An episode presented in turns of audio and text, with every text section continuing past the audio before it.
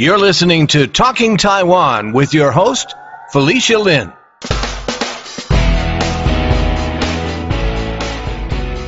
Today we have a very special episode for you. It's episode 200. Yes, that's right. It's a major milestone for Talking Taiwan, and we think it's especially meaningful that the topic of this interview is Taiwan Fest, an annual Taiwanese Canadian event that dates back to 1990. Special thanks to our listeners who come back and tune in each week. Nowadays, Taiwan Fest is held annually in Toronto and Vancouver. And my guest on this episode is Charlie Wu, the Managing Director of Asian Canadian Special Events Association, which organizes Taiwan Fest and Lunar Fest.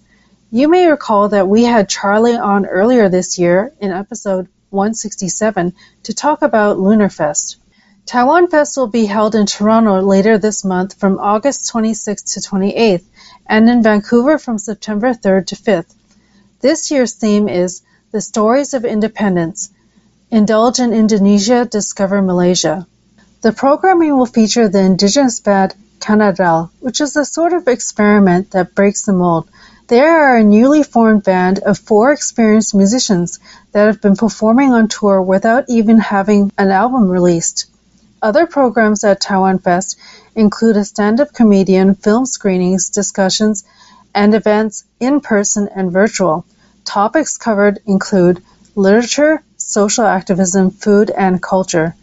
This episode of Talking Taiwan has been sponsored by NATWA, the North America Taiwanese Women's Association.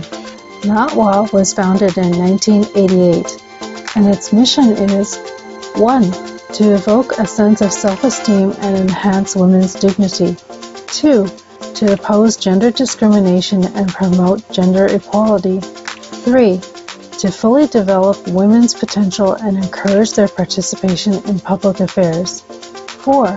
To contribute to the advancement of human rights and democratic development in Taiwan.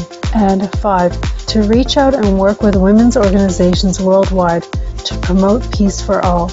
To learn more about NATWA, visit their website, www.natwa.com. Without further ado, here's our interview. Welcome to the podcast, Charlie. Well, thank you, Felicia. Nice to be with you. Great. So Taiwan Fest is coming up, and you have it in 2 locations in Toronto and Vancouver. So Toronto's coming up at the end of the month, August 26th to the 28th. And Vancouver's coming up on September 3rd to 5th. So I wanted to invite you on to talk about it, and maybe we could start by talking about the theme of this year's Taiwan Fest, which is Stories of Independence. How did you come up with this theme, and can you talk a little bit more about how you're going to represent this? Sure. So obviously when I told people about the theme, and many people kind of raise their head and go, what? Are you taking Taiwan that far? And kind of associate the theme with what many Taiwanese people are thinking about, you know, the elevating the de facto independence to real independence. But it is very interesting because we're having a dialogue with Indonesia and Malaysia, and so as we were navigating their stories, their connections, and learning about the Indonesian community, Malaysian community in Taiwan, and understanding our own communities here in Canada. They're very, very distinct characteristics of these communities, and so something that they all do, Malaysian and Indonesian, they all do quite well. Even for Filipinos sometimes too, is the celebration of Independence Day, their own independence, and so the fishermen, some of the workers from Indonesia in Taiwan, they all gather every year and they celebrate this Independence Day. But at the same time, I was wondering, their countries are independent now. But are they independent? Are the people independent? Are they free to do what they want to do? Or does the independence of the country bring them things beyond what they usually get, you know. And there's a lot of different things. And look at Malaysian, the Chinese Malaysians, you know, there's so many people that are living in Taiwan to actually have their creative minds at work, you know, because they're limited in their freedom of expression inside of Malaysia.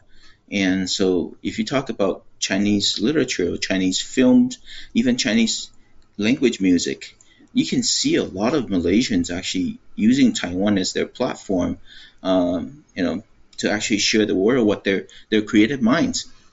And so when the countries are independent and the people are not necessarily independent, they have to go to a country that is kind of de facto independence. And so that's the irony of all this, really brings the attention to some of the things that we have to, you know, maybe reflect on ourselves. Even in Canada, I mean, the Indigenous people and the Pope's visit, you know, and the relationship between the two. Are people really independent, living inside of an independent country? And then we go further. You know, Taiwan is always under threat of China. And they're always thinking that Taiwan cannot go independent. But at the same time, look at their own people. I mean, through the pandemic, you know, what have they been through? You know, the country is independent. It's one of the biggest countries in the world. But, well, it's, you know, people, I mean, population-wise, is probably, you know, huge. I mean, humongous compared to Taiwan. But their people are not independent. You know, they can't act, you know, independently. But at the same time, these people are forcing their thoughts. You know, some of them are, you know, working with the communist government and trying to tell Taiwan to, you know, to stay within, you know, their constraints and trying to be part of China. But at the same time, they're not enjoying their independence. So the irony of this is really interesting for us. So we thought, you know, maybe it's a good way of talking about different stories of independence, you know, amongst ourselves and amongst other people. We have a group of that's performing as an Asian queer band, and they're talking about their independence, and they want to be seen of who they are, and they want to unleash the part of them that they feel is so strong and so powerful, but may not be recognized by other people. So this is really the focus of this year's theme, is to trying to bring that independence out of everybody and to share that perspective and to allow people to learn more about this before we even talk about, you know the political independence that many people like to associate with this. So. Well, that's interesting. Did you actually decide to collaborate with Indonesia and Malaysia first, and then as you thought about how you're going to talk about the commonality between Indonesia, Malaysia, and Taiwan, this idea of stories of independence came out? Yeah, we actually decided because we want to, you know, we have done a few Asian communities, and so we picked Indonesia and Malaysia because, you know, the amount of activities of in a population inside of Taiwan is quite significant. So we thought, this will be a good partner, and then we, you know, come to the conclusion of the stories of independence would be a nice theme to kind of tie this together. Yeah, that's very interesting. The whole idea of independence, the independence of a nation or a state versus independence of people, but I guess we're really talking about freedom of expression, a democracy, that sort of thing. Well, even culturally speaking, you know, yes. Sometimes we were told to inherit a culture, and we don't spend much time learning about it. You just kind of assume, you know, this is what you got to do, right? But there's so much of the past wrong. You know? I mean, look at the Indigenous and their relationship with the Catholics, right? You know, that people assume this is the right thing to do, and it's from the doctrine of discovery, and no one challenged, you know, the notion of you know, their validity, and continue to kind of impose that value onto other people, and that's why we end up where we are sometimes. So even culturally speaking, sometimes, you know, we need to be questioning in the present context, you know, how that is relevant today. It's funny that next year we're going to move on to, a bigger picture, dialogue with the world, and we're going to bring in the era of exploration into the equation. And it just happened. Indonesia is such a important place with how Europe and Asia got together, and Indonesia was once actually ruling Taiwan during the Dutch colonial period, and that whole relationship today between Indonesia and Netherlands is really interesting as well. So I think we're not leaving Asia, we're just bringing a bigger perspective to look at how the world actually got together.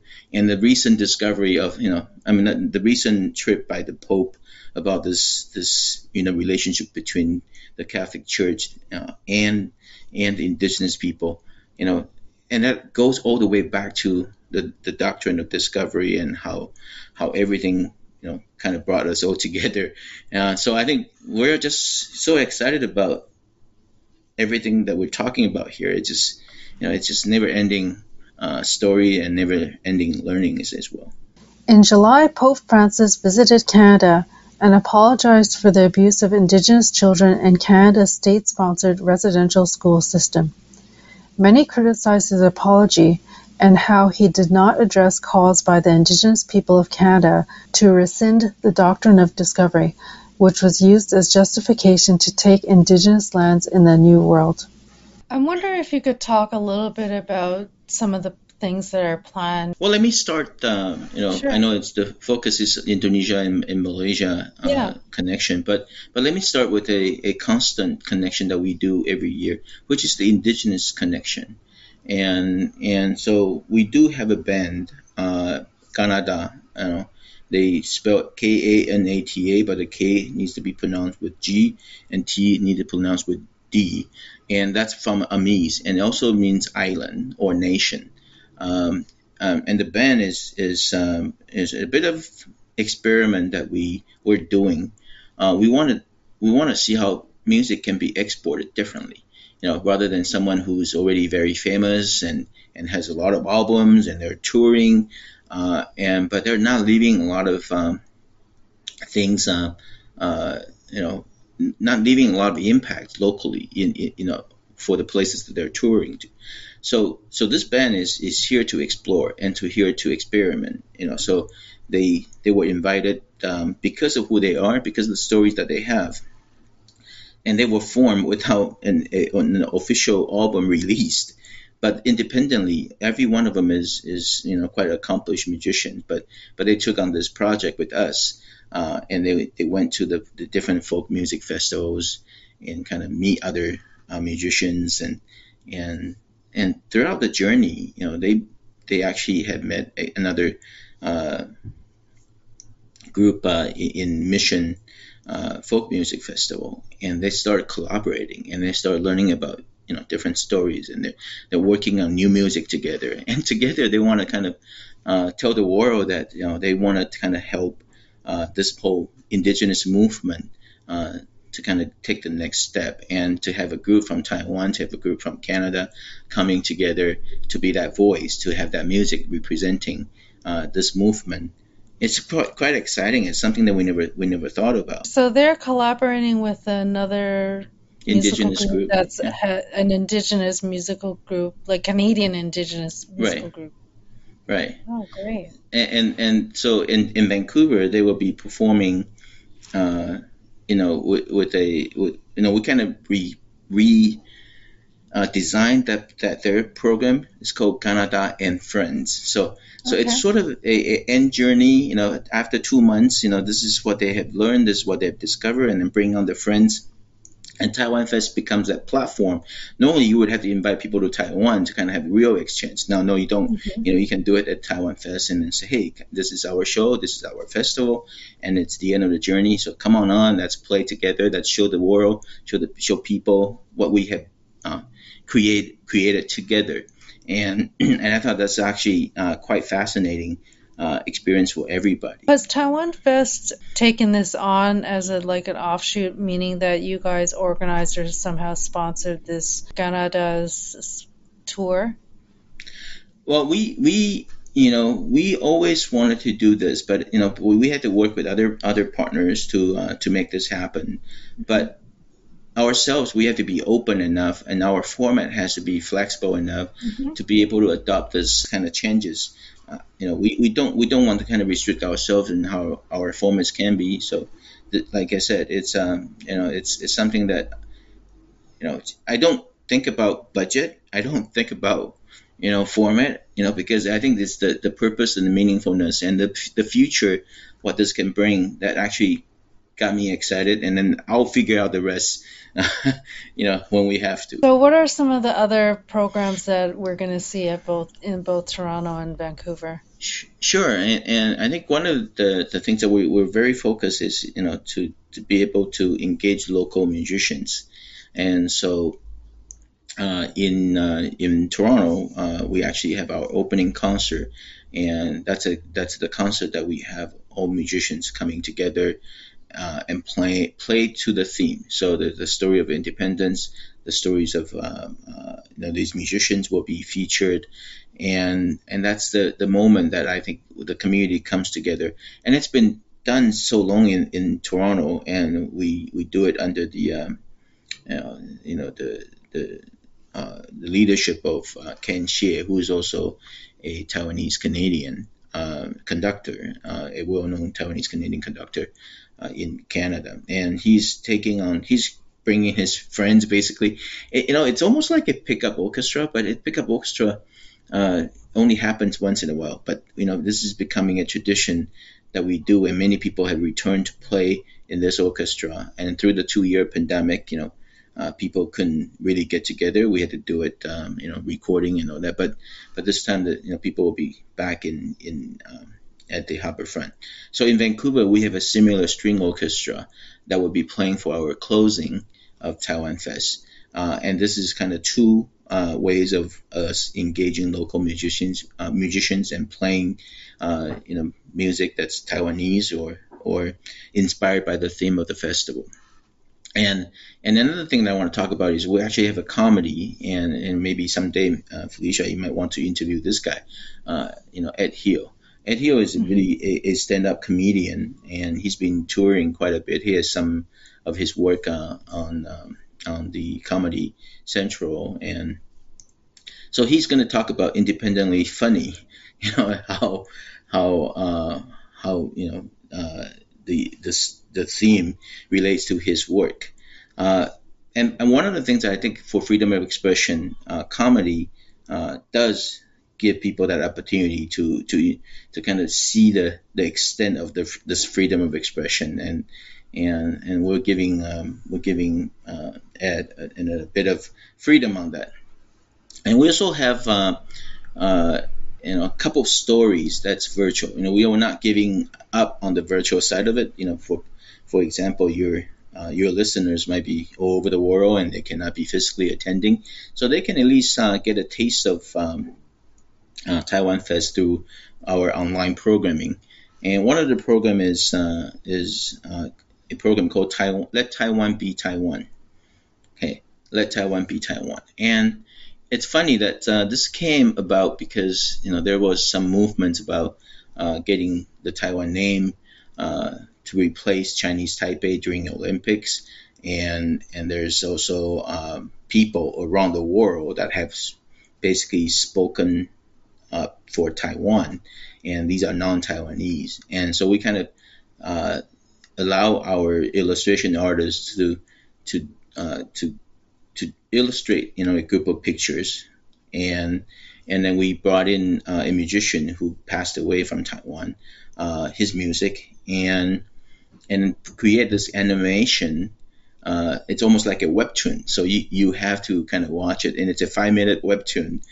People can see and get people, and to acknowledge, to pay tribute to all these brave people that stand up for Taiwan and advocate for Taiwan, and in their own country. And there are people in Canada, there are people in the U.S., and there are people in in Japan. And so this is our tribute to those people, and also kind of acknowledge the theme, the stories of independence, So this is one avenue people can get a taste of Taiwan Fest. And then we have speakers that that actually talk about the connection between Taiwan and Indonesia. And, it's a professor that that actually study Indonesia, for basically, for his entire life. And he helps us to find the connections. And some of the connections are actually quite profound and very interesting. I don't know if people know, but there's 300,000 Indonesian living in Taiwan. It's probably just about the same size as the Vietnamese. So it's not a small community, it's really big. But within the community itself, it's very diversified too. There are people that came to Taiwan during the anti-Chinese movement in Jakarta, right? And there are people that came because of economic reasons. They're in Taiwan to bring ends meet to their family. So there are different reasons, and then some of them become actually very critical part of Taiwan. They take care of our elders, because they're in the caregiver business, or they go on to the factories to manufacture these semiconductor chips, or they go on the boats, making Taiwan, the second largest fishing industries in the world. So there are many part of their lives are part of Taiwan. And it's even funnier if you look at culturally speaking. In Donggang, Kaohsiung, there is a Donggang village. It's a fishing village, and you can see how things have kind of merged together. So there's the regular rituals that happening and parades that are happening in Donggang. In the past, you see these the music groups, the drums and things that are all Taiwanese based. Now, gradually, you're seeing that the drummers are Indonesian migrant workers. So the beats are different. They're playing the Indonesian beats, not the Taiwanese beats anymore. You can see the religious aspect come to play too. How the migrant workers form this society. It's called FOSBI. And they, it's almost like our Taiwanese association or Taiwanese American Association or Taiwanese Canadian Association, in North America. They have their own. It's called FOSBI, and it's where, people learn about each other and gather and give each other support, and that's where they celebrate their culture. They keep their language going, and they have similar organizations like that right inside of Taiwan. And so we had a visit and really came away really, quite shocking how vibrant, a community like that can be inside of Taiwan. So this is such a drastic contrast to some of the researchers out there talking about, the terrible records that Taiwan have on treating, fishers from Indonesia. They're not working in a good working condition, and there's some violations of how the laborers are being treated. While this is all true, and Taiwan is maybe making on, progress to get that changed. The cultural aspect should not be dismissed altogether. Some fishers have lived in Taiwan for 20, 30 years. Their prime of their life, it's actually in Taiwan, and how they see Taiwan as their second home, and how Taiwan becomes part of their family. And so we have an exhibit, and this is probably just in Vancouver because we don't have the capacity at the venue to do this. There's an exhibit curated by two young Taiwanese young people. They actually wanted to show this village and the stories of these migrant workers inside of Donggang, and how they have celebrated life and how they lived their life. So they curated this exhibit that will be available in Vancouver. And this is our way of saying despite the fact that there are challenges with the labor conditions, you know, the Taiwanese young people are very aware of, you know, things are happening, and you know, they're doing their part to make sure they're advocating for the group. They're doing their part to make sure they're supporting, you know, the living condition. And at the same time, you know, we provide a different way of seeing this, you know, for those researchers that are advocating for the fishers' rights. You know, I think this is what Taiwan Fest is about. We want to kind of bring people together to be able to, you know, learn a bit more about each other, so we're not so focused on telling just one side of story too much. And we have a series of films, you know, the films that from Canada talking about indigenous movement, and also the Canadian filmmakers that talk about Malaysian movement as well, and also we have you know, filmmakers that Malaysian filmmaker from Malaysia but living in Taiwan, and he had to be producing films in Taiwan because it's actually banned in Malaysia. So those are kind of contents that we have on both ends. We also have a Taiwan bookstore. I think I mentioned it before too. And Taiwan bookstore offers an opportunity to learn about these literary minds and how they express. So the way we do the exhibit is very different this time. This is actually a visual presentation, but you'll be seeing a group of picture frames, but with no picture, just white, you know. But there's going to be a script or an excerpt that we've taken from a book of an author from Malaysia or from Taiwan, and that particular script or excerpt would allow you to imagine what the picture would look like. So this is a bit of interaction that we want the attendees to have with the authors. So they're not flipping the books, you know, they're reading, you know, a sentence from the book and imagining what the author is trying to say, and have a picture in their mind. So this is something that we want to give it a try and how see people react to it. And there's an opportunity to talk about, you know, the performing arts. And we're working with National Theater in Taiwan, and during the pandemic there was a dance that was curated by two choreographers from each side. They were using dancers, you know, from the other group to choreograph, you know, their dance, and that's how they kind of learn from each other, and so their stories are actually quite fascinating as well. And for food, there's the talk of renbian, you know, which is actually quite common in Southeast Asia as well. And I, you know, because I have not officially released my book, you know, the book that I, you know, I wrote about. So there's going to be a session to talk about the books, the book that we wrote, and the two co-authors and the editors are going to be in town to share their journey. You know, this will be their first time seeing Canada, seeing Taiwan Fest, and this is, you know, before they even. I mean, they wrote the book before they actually know about learning about been to the festival or been to Canada. So it will be, you know, an amazing way to see how they really see this. Is it available in English? Because I know that it was written in Chinese initially, right? Yeah, it's still not translated yet, but you know, it was written.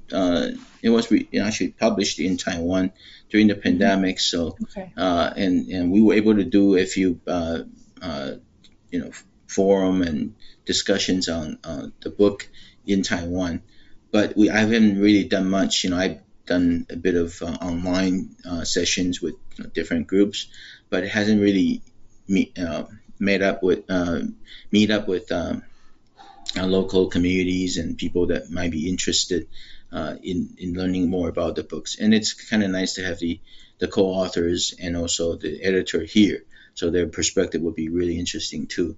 And the book is still in Chinese. We haven't done the English one. And the title of the talk is called How Do We Make Taiwan Relevant in Canada? And that's That's basically the philosophy behind Taiwan Fest, for the past 10 years. And so it's a way of sharing that. And as you can see from the Kannada band, they're touring and having connections with local indigenous bands, and they working on new music together and making them relevant in Canada is part of our exercise as well. So on the Indonesian side, we also have an Indonesian night, and it's put together by the community, showcasing the cultures, and the gamelan will be part of the presentation, their fashion show, and so there are many wonderful opportunities to really learn about different perspectives from these communities. And now for a short break. Hello, listeners. We're going to be experimenting with some shorter form content, under 20 minutes long, and we'd like to hear from you. Would you like to listen to shorter episodes? What would you like to hear more of or less of? Email us at podcast@talkingtaiwan.com. We also have a special announcement for all of our donors, past, present, and future. We're giving all of our donors exclusive first listening access to upcoming interviews with Karen Lynn, Democratic candidate for Justice of the Civil Court in Queens, New York; Qin-Chi Yang, a multidisciplinary artist who was recently inducted into the New York Foundation for the Arts Hall of Fame; Michelle Kuo, an attorney, activist, and author of Reading with Patrick, which is a runner-up for the Dayton Literary Peace Prize and the Goddard Riverside Stephen Russo Book Prize for Social Justice; Ed Lin, author of Death Doesn't Forget; and Joe Henley, author of Migrante. If you want exclusive access to these episodes and more, support Talking Taiwan by making a contribution to our GoFundMe campaign. We are so grateful for our growing listenership and all the support that we've been receiving. Now, back to the episode. And there's a huge Indonesian community here as well. So making them seeing the Taiwan side of it is really interesting. There's a bookstore in Taiwan called, I think what's their name in, it's called Brilliant Time Bookstore. I don't know if you've heard of it. It's a bookstore for migrant workers. So they want the newcomers. So they want people to be able to go to that bookstore and borrow a book and bring it home, but in the language that they're comfortable in, their mother tongue. So instead of buying the books from all over the place, they're actually asking visitors from these countries to bring a book in their home language, and then donate it to the Brilliant Time bookstore, and then they would loan it to whoever that wants to read a book. And so we're joining that exercise, and as some of your listeners may know, that the migrant workers, especially Indonesian, they get together at Taipei train station every Sunday, and so the bookstore will actually be on the wheel, and they will go to them and they say, hey, here are the books, come and borrow them, and they were free of charge, right? It's really a very that's so great, amazing initiative. Concept, so yeah, right. And so we're trying to get people to donate few books, and then we can send it back to the Brilliant Time bookstore in Taiwan. Oh, that's such a great idea. I'm wondering also if you could tell me about the striking image that I see on the Facebook page and on the website that represents Taiwan Fest 2022. It's quite beautiful. It's very notable that there's like the fern leaves around it. Can you talk about that? Yeah. Well, thanks for noticing it. It's actually something that we're inspired by the batik culture from both Malaysia and Indonesia. And it's a very important part of their history and their culture.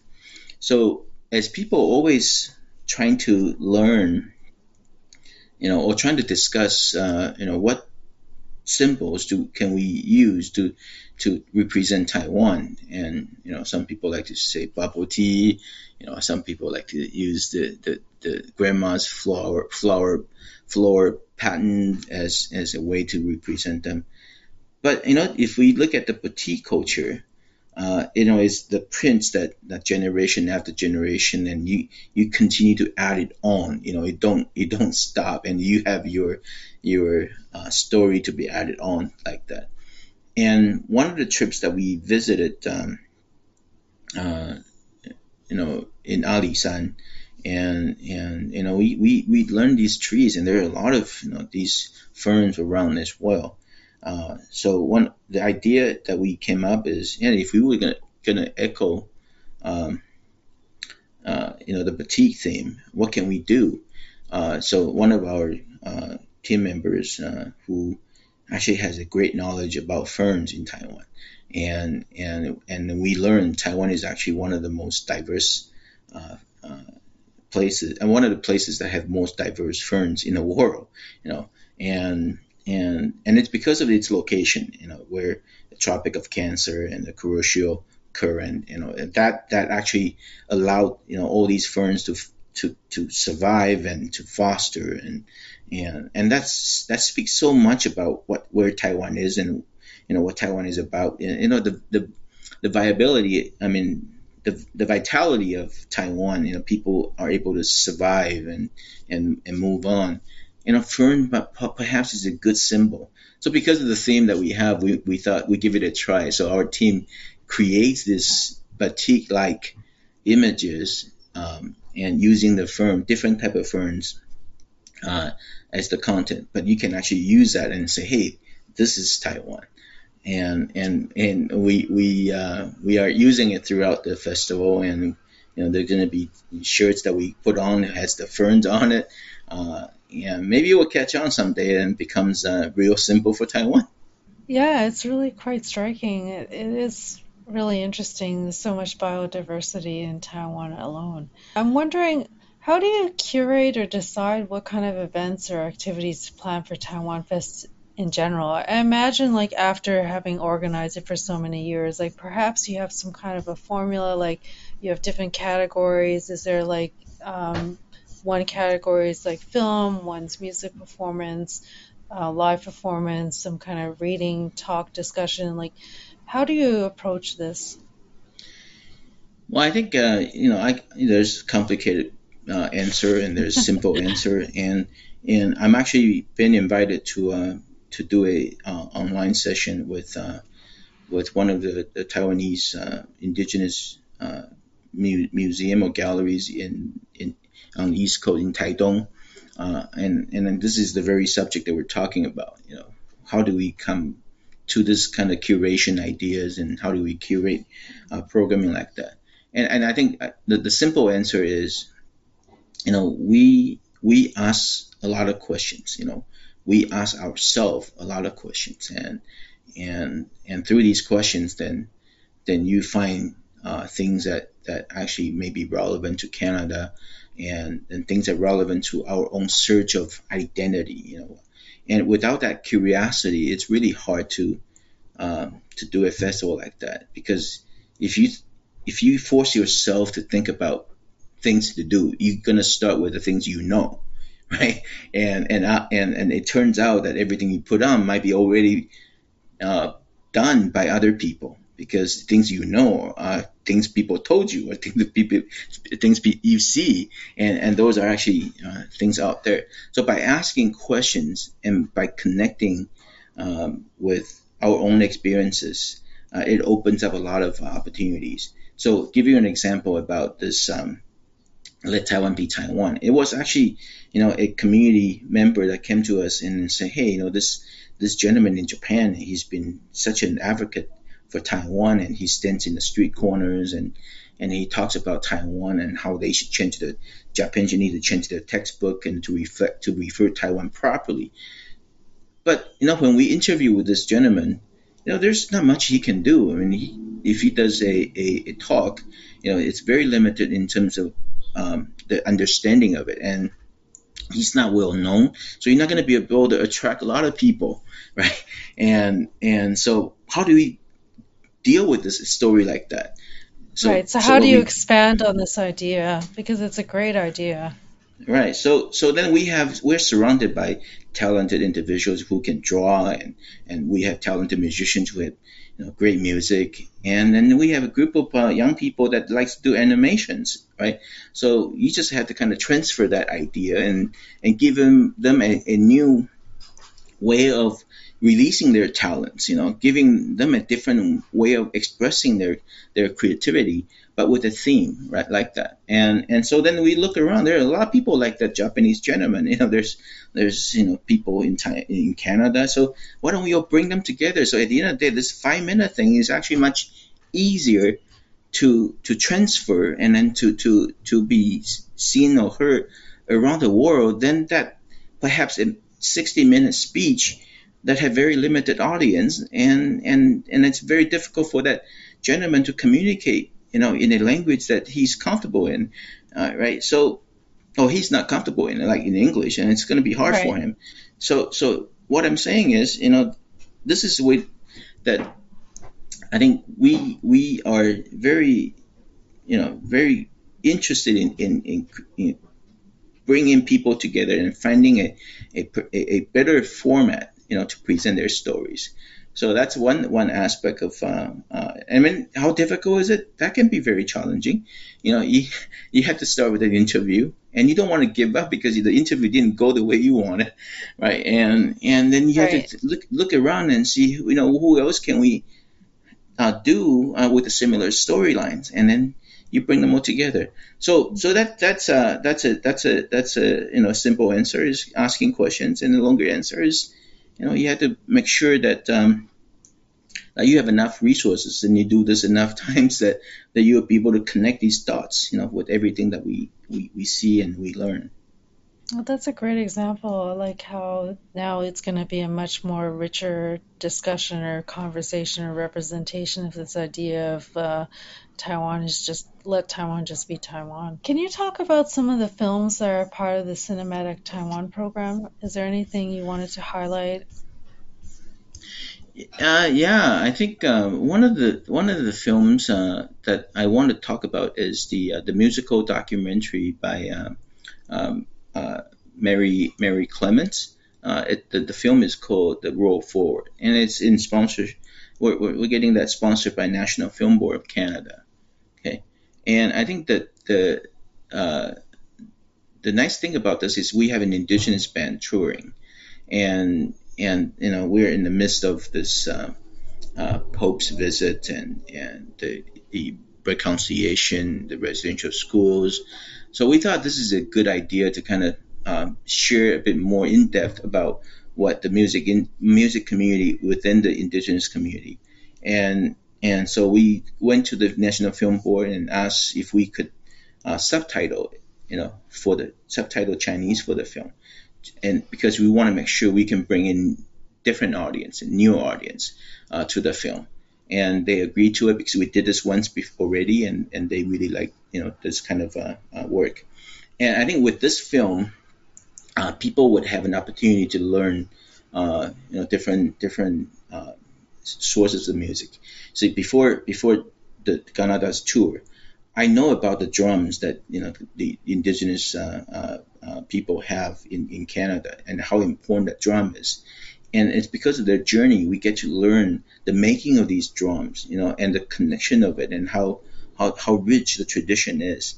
And those are the things that I think anyone who is interested in music would find it really fascinating.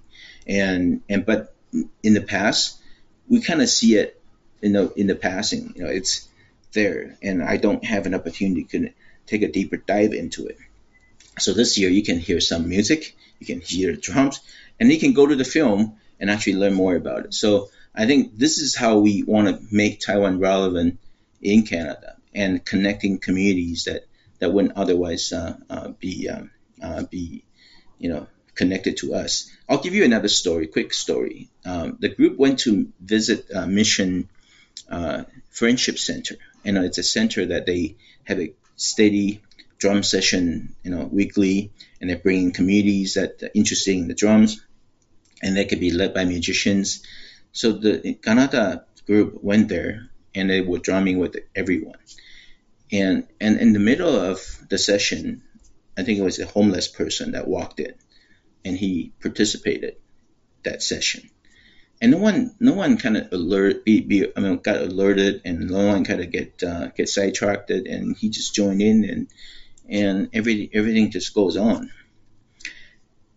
That is something that I think in Taiwan, you probably don't associate with a homeless person the same way, if he walks in the middle of the way. So, and that's actually a very, really good experience of knowing how small the community and how tight of that community can be.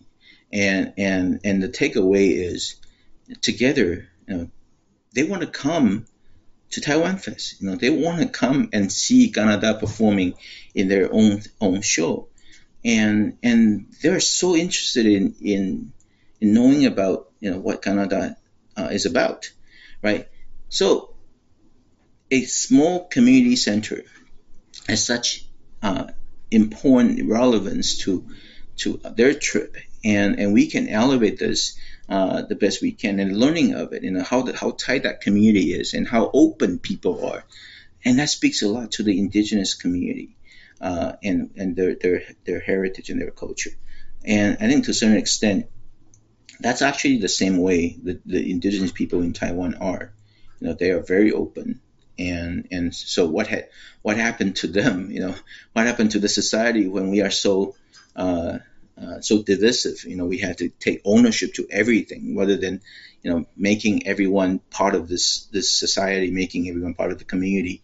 I think there's so much we can learn from this small experience of them getting together. I hope Canada one day may create a song, inspired by this story, and let the world see. They actually have an English song, for their trip in Canada. It's called Peace, and it's talking about how we need to learn to share everything, And I think if there's a chance, it's on their YouTube channel, and people can try to learn about it and maybe share their music.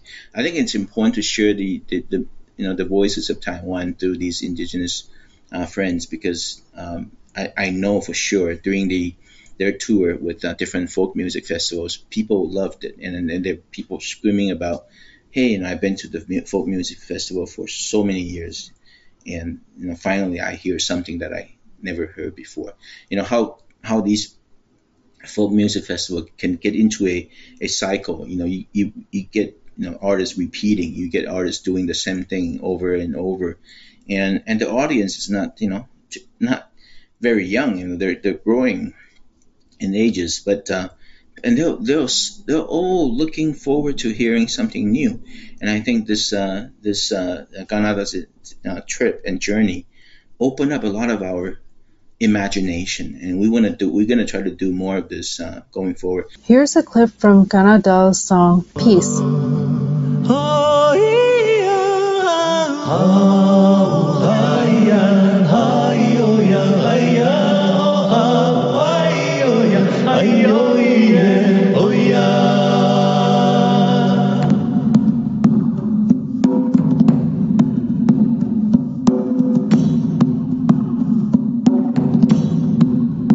If we learn to set the water, if we learn to keep it clean, if we learn to share lands, if we learn to live together, if we learn to be satisfied, there will be no bombs or wars. There won't be nothing to fear, there won't be this follow.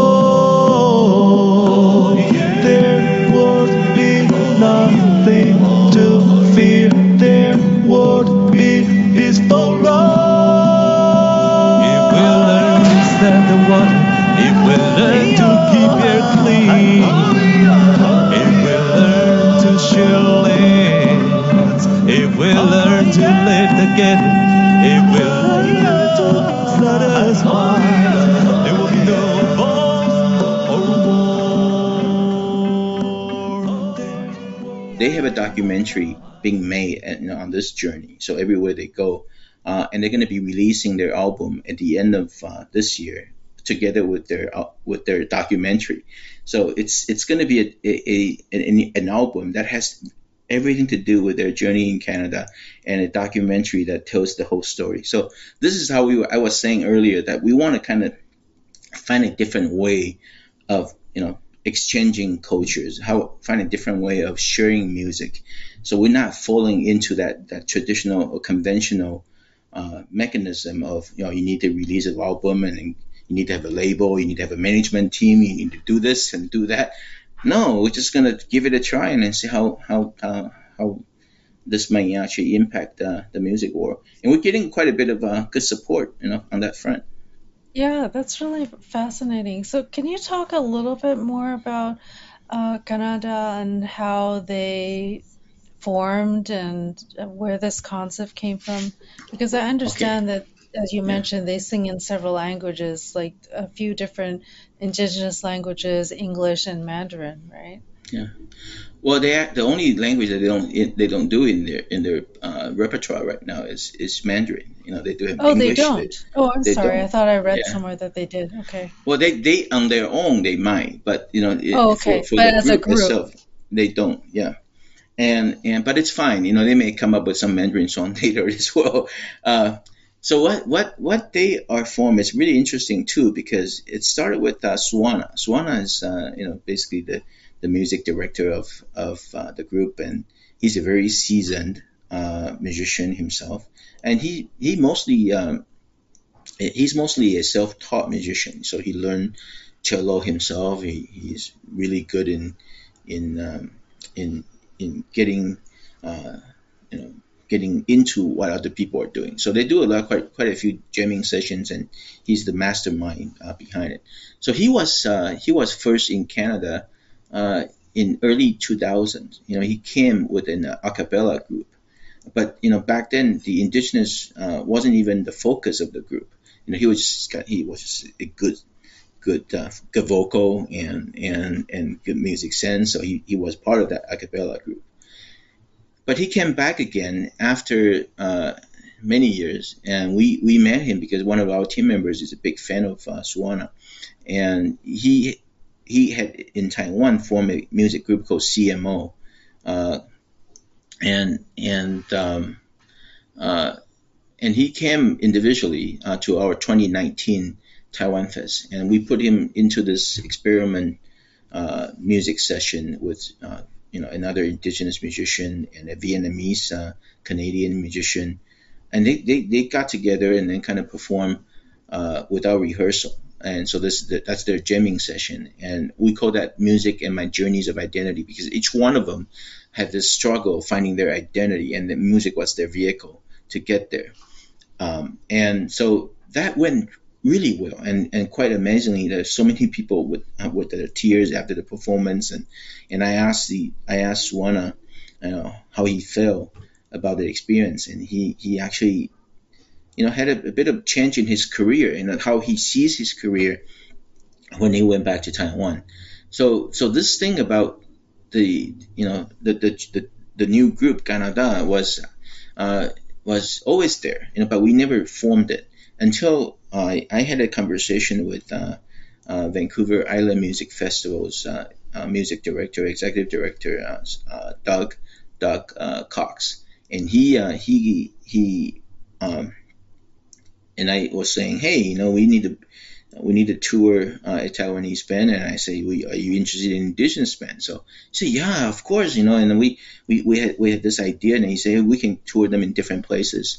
So I went back to Suana and say, hey, are you interested in forming a group? And so he started bringing the people that he knows and say, hey, and then in a band mostly you have lead vocal, and the rest of them don't sing. But this is a band that all four of them can sing, and all four of them have different instruments that they're really good at, and so they kind of bring together an ensemble of different talents. And Suana is actually the mastermind. Imagine this though: all of them are working on their own, as they have their own jobs and they have their own career. They have to put everything aside for 2.5 months to be part of this. So it's a bit of interruption for their life, and so they have to be committed to it. And I think so far they're enjoying everything, and we're giving them all sorts of different experiences. They're meeting this Friday. Well, I don't know if I should talk about the time, but they're meeting this week to talk to with a Japanese Ainu indigenous person, and it's actually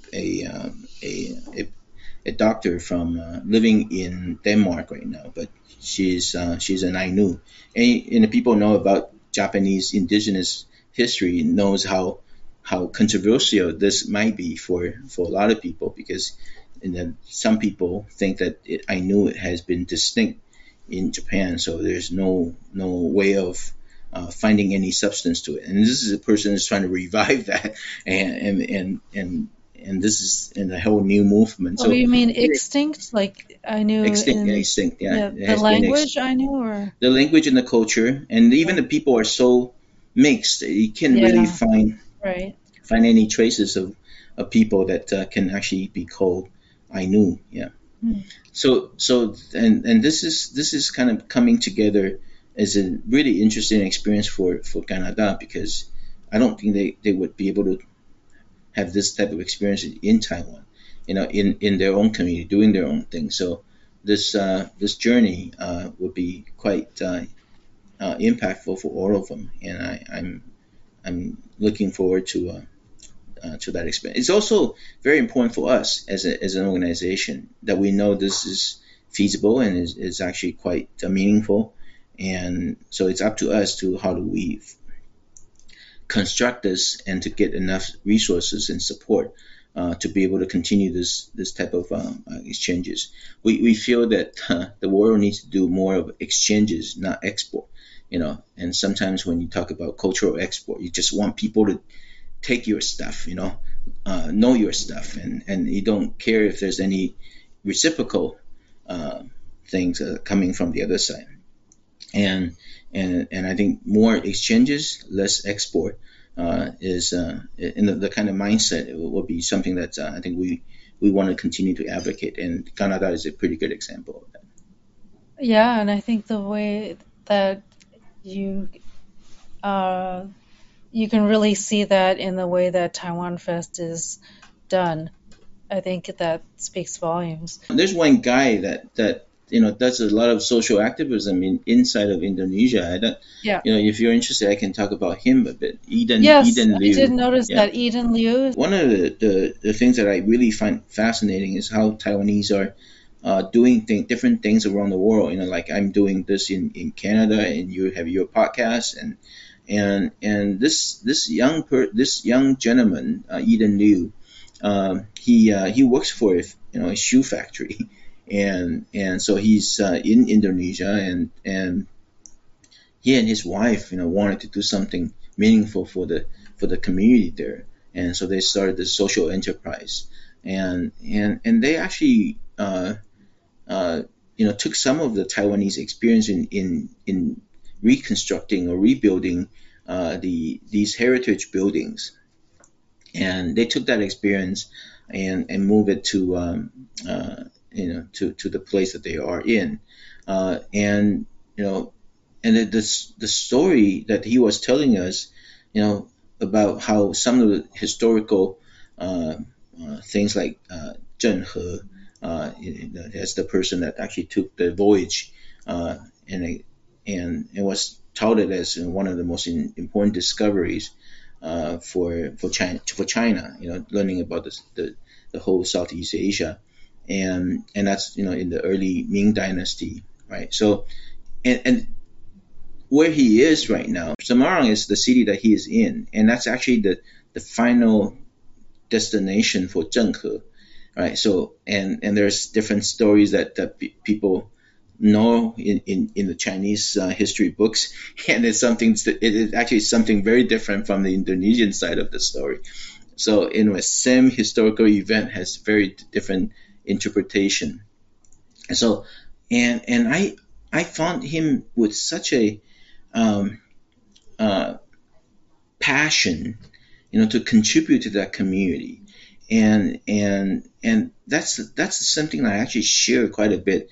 I see that in myself, but he's much younger than me, and he's using his spare time and he's building this, and it's creating such impact, for the women's community, the unemployment, the youth education. He's bringing artists together, and he's basically turning himself into a tourist spot for Semarang there, and it's getting government support, and that's incredible. This is a young Taiwanese guy that just wanted to do something meaningful. And I thought, I talked to a lot of young people. I said, there's so much we can do in everyday life. Just open up your hearts, open your minds, and open your eyes, and look at this guy, and just listen to his talk. And I know this is how Taiwanese can represent themselves around the world. And Eden Liu is a wonderful story. Maybe I can share this too. At Harbourfront Centre in Toronto, I think we're not totally out of this pandemic, the impact of pandemic.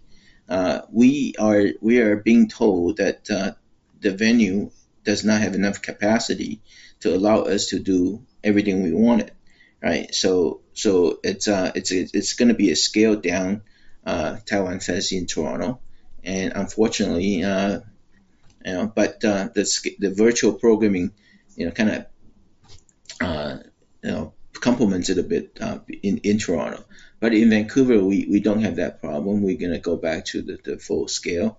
But the interaction of people may be different.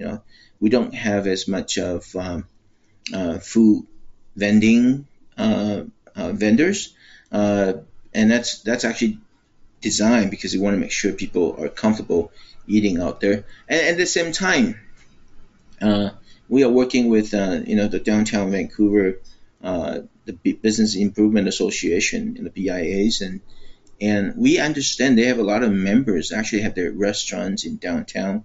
So in a way, we're competing with their business, right? So we want to kind of make people to go to these businesses, to go to those restaurants, and enjoy food there, rather than trying to set up something to compete with them. But whatever we set up has to be themed and it speaks to the theme, so we're not just going to bring anyone just to sell coffee. It has to be Indonesian coffee, and we don't just sell anything that's just bubble tea. There's a lot of bubble tea vendors, so it has to be unique enough that we find a reason to present it. Otherwise, just enjoy the restaurant around. So I think that's a mindset. I think it's very important. Mm-hmm. Yeah, support your local business. The Malaysian side of it is more on the Chinese Malaysian community and their way of expressing themselves. There are many famous film directors. I don't know if you know the name Tsai Ming-liang. Okay, Tsai Ming-liang is from Indonesia. I mean, from Malaysia, but he made his reputation in Taiwan, and he's known for slow cinema, and a lot of people don't really understand slow cinema. You can have a shot and for 30 minutes it's the same fan blowing, but there's a lot of meaning behind that. So we have a speaker who's talking about slow cinema, and she's from Singapore, right? So you get to learn a bit more about that.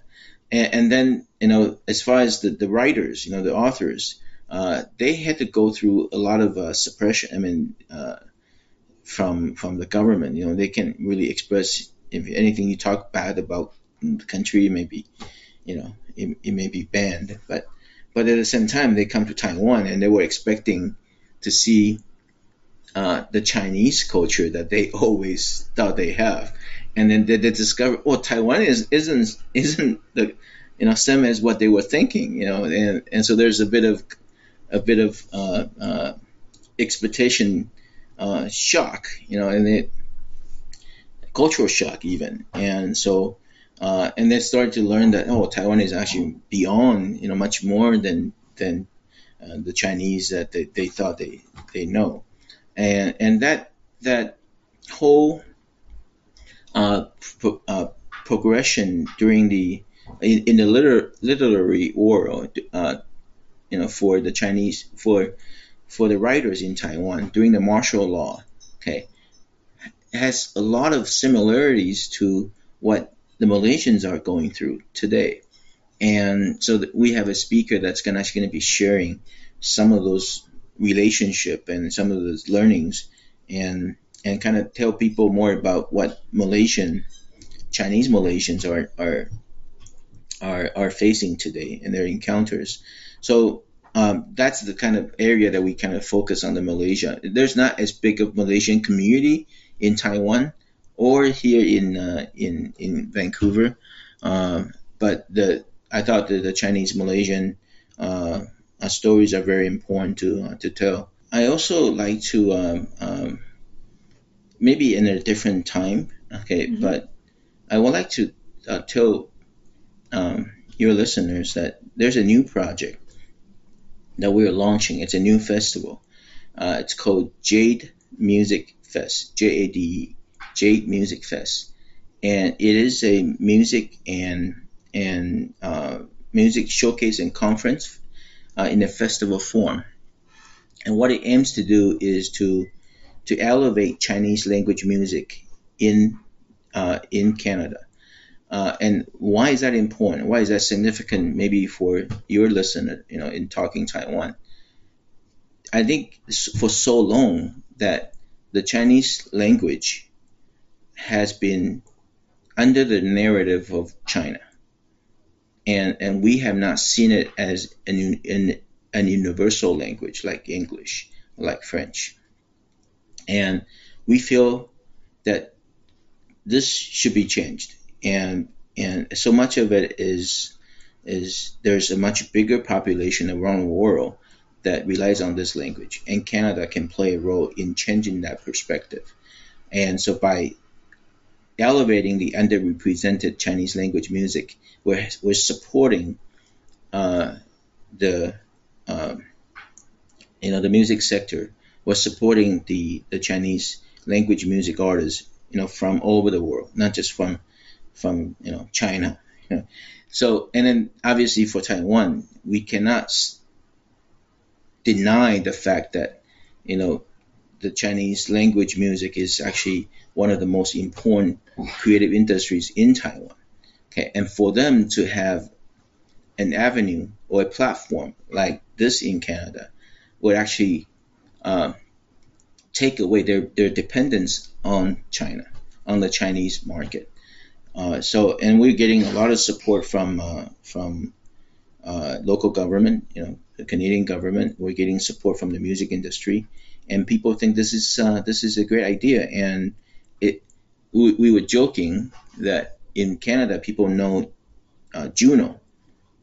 Juno is a music award, but yes. Juno outside of Canada people don't know anything about. Yeah, I only know because I grew up there. It's the equivalent of the Grammys in Canada. Exactly. Yeah, but if you talk about Grammy, people know everywhere in the world. So there's a possibility if we allow J Music Festival to have an award component in 2023, that this award show may be viewed by more people than Juno. So this whole population of the Chinese-speaking population has been underrepresented, underleveraged, and I think that can actually become an important strength to Canada.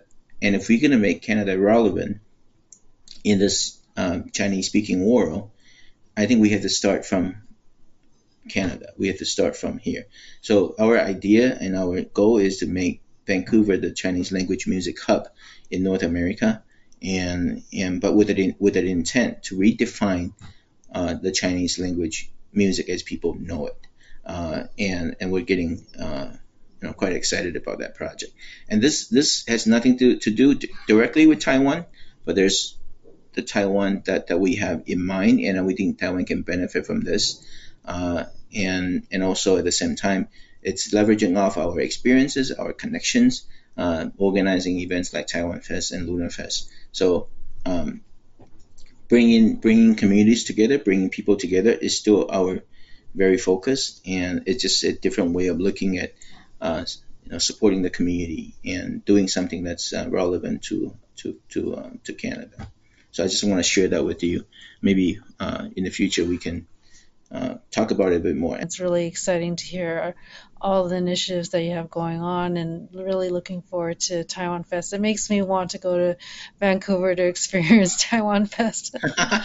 So, yeah. But who knows? I think we have to kind of sometimes step out of our own comfort, and forcing someone to take an issue or you know, advocate for something that's not necessarily something that you like, you know, but mm-hmm. But it's important to change the whole conventional thinking, because otherwise we're going to get stuck in a place too long. Right, yeah. Right. Thank you so much, Felicia. Really appreciate it. I've been speaking with Charlie Wu, the Managing Director of Asian Canadian Special Events Association, about Taiwan Fest 2022. This episode of Talking Taiwan has been sponsored by NATWA, the North America Taiwanese Women's Association. NATWA was founded in 1988 to evoke a sense of self-esteem and enhance women's dignity, to oppose gender discrimination and promote gender equality, to fully develop women's potential and encourage their participation in public affairs, to contribute to the advancement of human rights and democratic development in Taiwan, to reach out and work with women's organizations worldwide to promote peace for all. To learn more about NATWA, visit their website, www.natwa.com. Now it's time for you to show us some love. We just found out that you can rate us on Spotify. Or if you're listening on Apple Podcasts or Audible, leave us a review there. It helps others to discover Talking Taiwan. To learn more about any of the items mentioned in this episode, visit our website, talkingtaiwan.com. There we'll list any related links. Thank you for listening to another episode of Talking Taiwan. I'm your host, Felicia Lin. Talking Taiwan is brought to you by Forumosa.com.